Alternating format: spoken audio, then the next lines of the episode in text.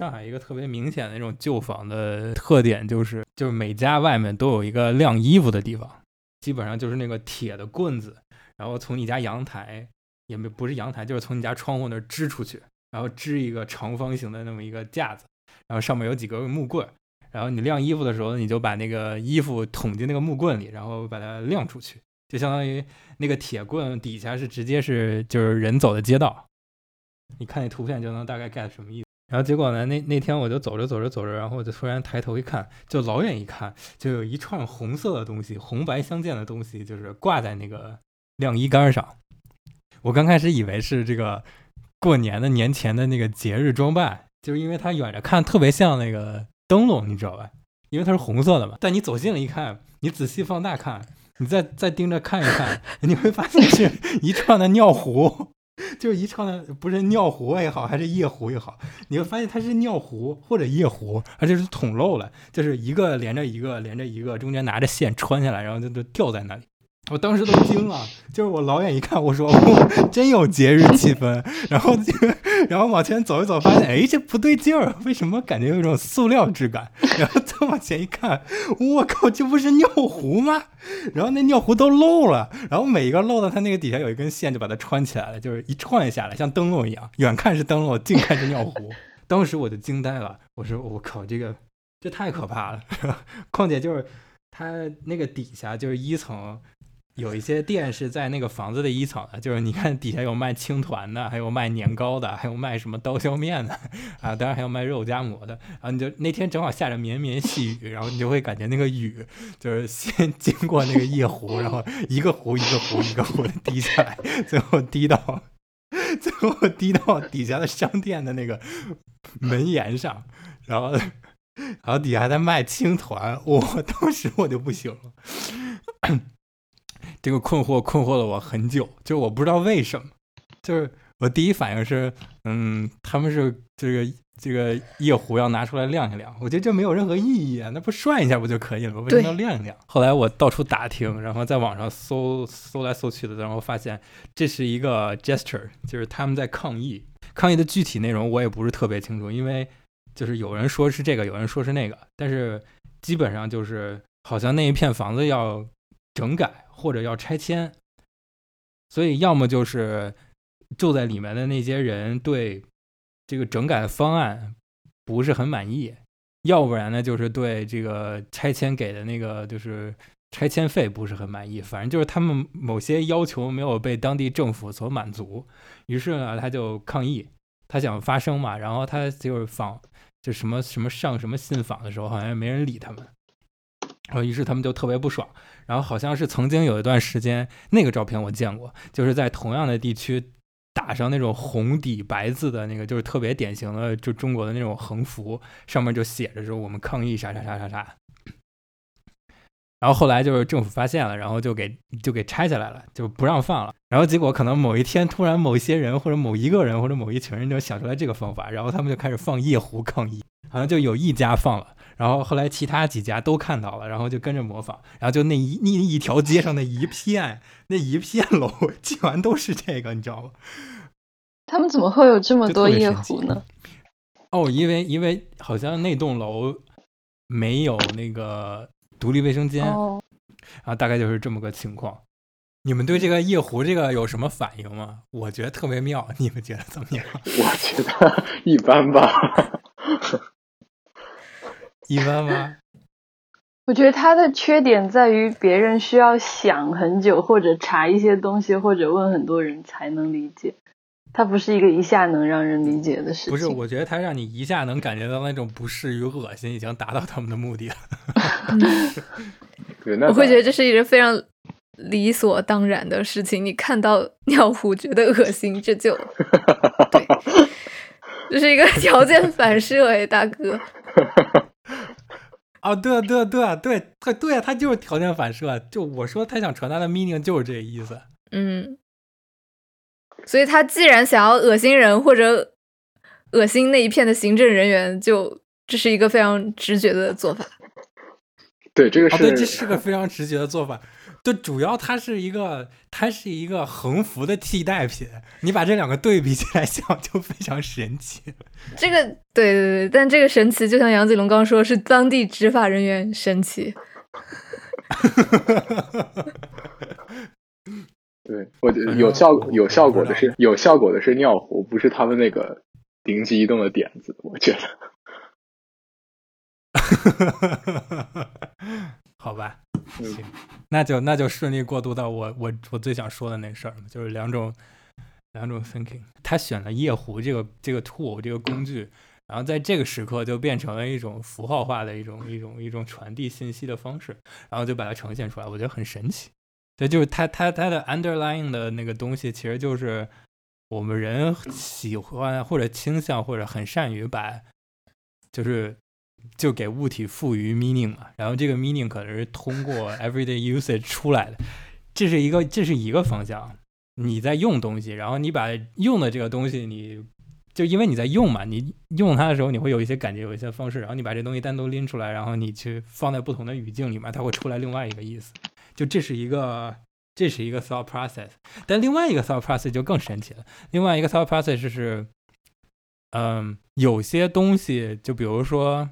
就很通透或者很透明的那种设计，可能和所谓的就是 democracy 有关系。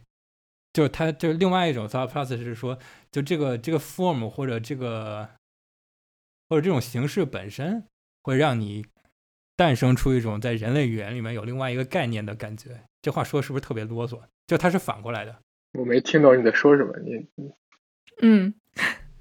再讲一遍，那我我重我重新再讲一遍，就是我们正过来推，就是说用夜壶这个例子引申出来的 thought process，就是说，因为我每天都在用这个东西，所以用这个东西的同时给我的一个感觉，就其实赋予了它意义，某某些某些角那么某种某种角度来说，然后你把这种就是每天使用的这个状态之下的这种语境之下的意义单独拿出来，放在夜壶就是。变成灯笼的这个这个语境之下，它有一些隐身的，就等于它那个意思可以带出来，就是你是能大概猜出来它是什么意思的，也就是相当于说我就是我们把意义赋予到这个物品身上，就是我把我想表达的赋予到它上面。这是这是一层一层表达，就是我有什么想法，然后我把我的想法 project 到那个那个那个 material 上面，这是一个 thought process。那反过来是指什么呢？反过来就是说 material 本身会给我们一种 meaning。啊，我懂你意思了。就比如说，如果你想跟一个人面对面平等的交流的话，你是不会仰视他，或者是俯就是俯视他的。这个你们同意吧？嗯哼。嗯嗯，所以我我就说这个意思，就是你的那种空间的 spatial relationship 和我们就是脑中的概念那种，就比如平等啊、不平等，它是有关系的。这个就是我说的另外一个另外一个方式，就是一个方式是我先有一个 idea，然后我用 material 我把它 symbolize 出来，就是我我有一个想法，然后我用一个具体的物体把这个意义传递过去。我就用那个东西去表达它，所以这个想法是来源于我的，它是开开始于我的。就这话说的其实特别不负责任，因为你的想法到底哪来的呢？你这么推来推去，它有可能是个循环的。但我们就先说，如果我有一个想法，我想把这个想法的这个意义赋予到别的物体上面，我是可以做到的。比如夜壶这个例子就很完美诠释出来了这么一个思维过程。但与之相对的有另外一个过程，就是。就是相当于我之前那个问题，如果你继续再问的话，那你的想法到底是哪儿来的呢？有可能你这个想法不是来源于你，可能是恰恰来源于你周围的一些物体的一些概念，所以就引到第二个思维方式，就是说周围的，就比如说呃一个平坦的一个呃平原的那种那种感觉，就可能会让你，可能它可以让平等这个概念诞生。就是说，平等这个概念不是你凭空想出来的，是因为你的你在平原生活多了，所以你可能有平等这个概念。我我觉得这块有个区别。嗯，OK OK，我觉得有个区别，一是我觉得你说的那个仰视和俯视的例子，那个我有一点同意，就是说你和一个人交流的时候，你会就正常情况下注视他，那样更显得你是尊敬他的。如果你换一种身体姿态去。对待它的话，那个情况就不一样了。但是那个是一种是你的肉体如何表达他自己，是采取什么样的方式对待另一个人的，和你身处，比如说你在庭园或者山地上看一下，那个是两两件事情。OK，明白我的意思？明白，这个区分我同意，没问题。你站在山上也可以平视平视另外一个。我我不觉得一个在山地的正正生活的人会明显有非民主的倾向。我觉得这个不是特别有关系。OK OK，那那可能那可能是 too much of a stretch。但我们就退回来说，那就是 spatial relationship，就是 spatial relationship 和 language forming 这两个之间的关系应该比较明显了。举个例子，就比如说那个，就比如英文里头有什么，比如说你要跟我去打球吗？什么 I'd be down for that，就是我绝对去。然后他就 I'd be down 嘛，就是往下嘛。但是就 但是英文里面更逗的是 I'd be down for that，就是我绝对去。但如果说 I'd be up for that，就是我可以去啊。就 I be down 和 I be up 都可以，但是你会明显感觉 I be down 就是说我绝对去，百分之百一定去，但 I be up 呢，就是说我可以去啊，就是说他有可能我不去，就感觉你好像就就是 up 的意思就是往上飘嘛，就是不是斩钉截铁，它不是百分百确定，但如果 down 的话，就是一定的是实打实落在地上绝对要去的。我们对于意思的表达和就是。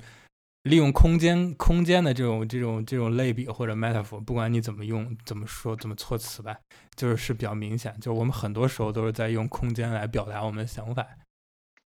嗯哼，没问题。嗯，这是一个，这是一个例子。所以这个例子就是回到我之前想说的那个事情，就是就是你周围的那种空间会给你一种感觉，然后那个感觉才让你用人类的语言说出来你想表达的一些想法。而不是说你先有了这个想法，然后你把这个想法 project 到周围的物体上，就是它是一个完全反过来的过程。但是我现在觉得这两个过程是共同在运作的。嗯，然后，所以我只是我只我现在只说了三件事，实际上是两件事。第一件事就是特别具体的是一件事，然后不具体的是一件事。具体的就是夜壶的这个它是怎么表达的，这个很神奇。但是这个东西引申出来的问题就是。你语言跟周围环境之间的这种、这种、这种互相影响的关系，一个呢就是说我有一个想法，我把它 project 到其他的 material 上面，这样我就可以符号化，我可以有象征意味就出来了。另外一种情况呢是，可能这种空间关系会会让你有一些，会让你形成一些想法。但刚刚才杨否定了我的那个点，就是。它那个影响的程度可能不会到，就如果你是高山地区，就不会有 democracy 这种情况出现。就这个情况否定了，我觉得这个比较合理。我可能这个猜的有点过了，但是就是空间感和你的语言运用或者发明，这是有很很紧的关系。就是例子是我们刚才说的 I be up 和 I be down，这是我大概 summarize 了一下。嗯，你们要听厕所的事吗？厕所有啥呀？就是你看四合院或者其他胡同的那些那些那些地方，它的卫生间也就是一个作为一个排脏东西，但是必须有的这么一个场所。它的那个布局是离你的主卧、客厅或者离你就是精神性的活动空间是非常远的，它是有一定距离的。这个在。就是在风水里面是有规定的，就是你厕所这种排污垢的这么一个地方是需要在哪个方位，其实它是有规定的。但是就是你你你在你在现代的那种大的高楼里面，或者甚至就是很简单的美国郊区那种 apartment，或者现在张大神在的 Oxford 这个地方，他的卫生间是就就是很近的，它是设计在你的精神活动空间范围里面的。嗯，对，所以就。会不会有一些问题？就是这种，就这个卫生间这个东西，其实它挺重要的。但是就是它这个这个场所具体放在哪里，会不会影响你的其他的一些活动？这可能是以后需要考虑的几件事情。我现在只是把问题抛出来，我没有任何想法和解决方案。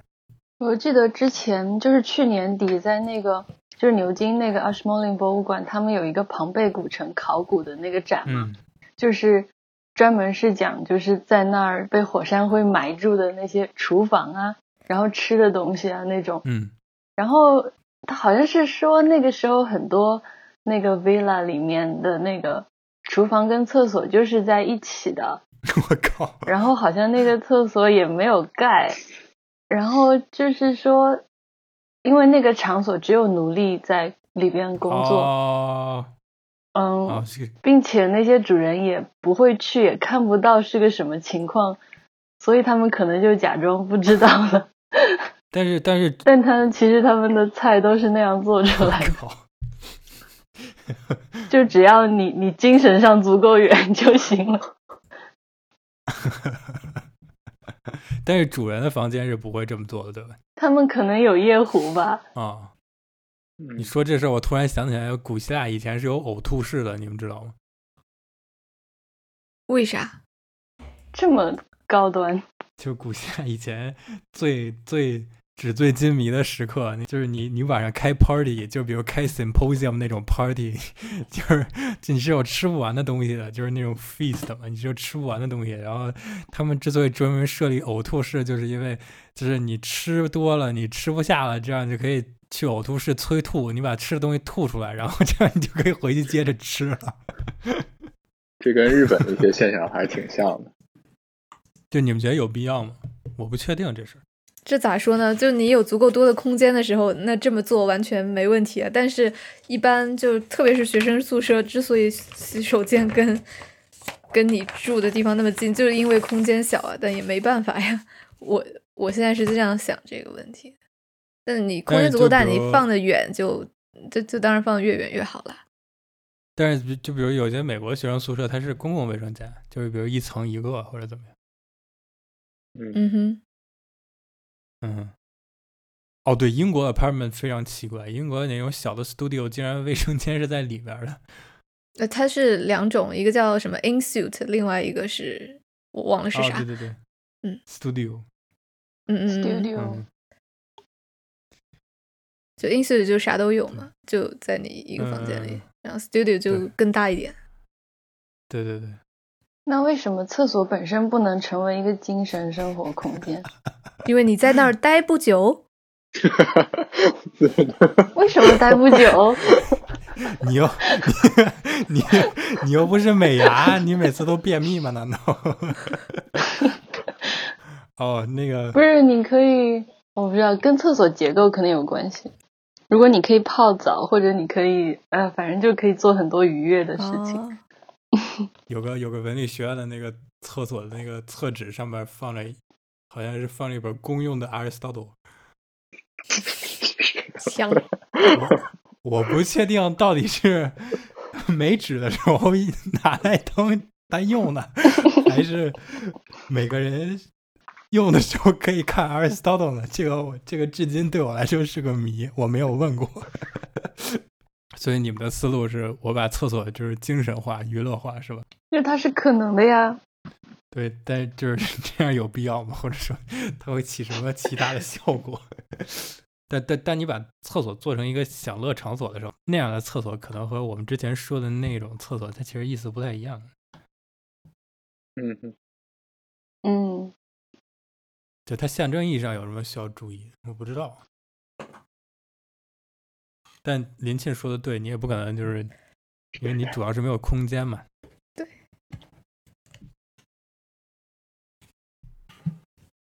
我只是把问题抛出来，我们可以没有答案。嗯。嗯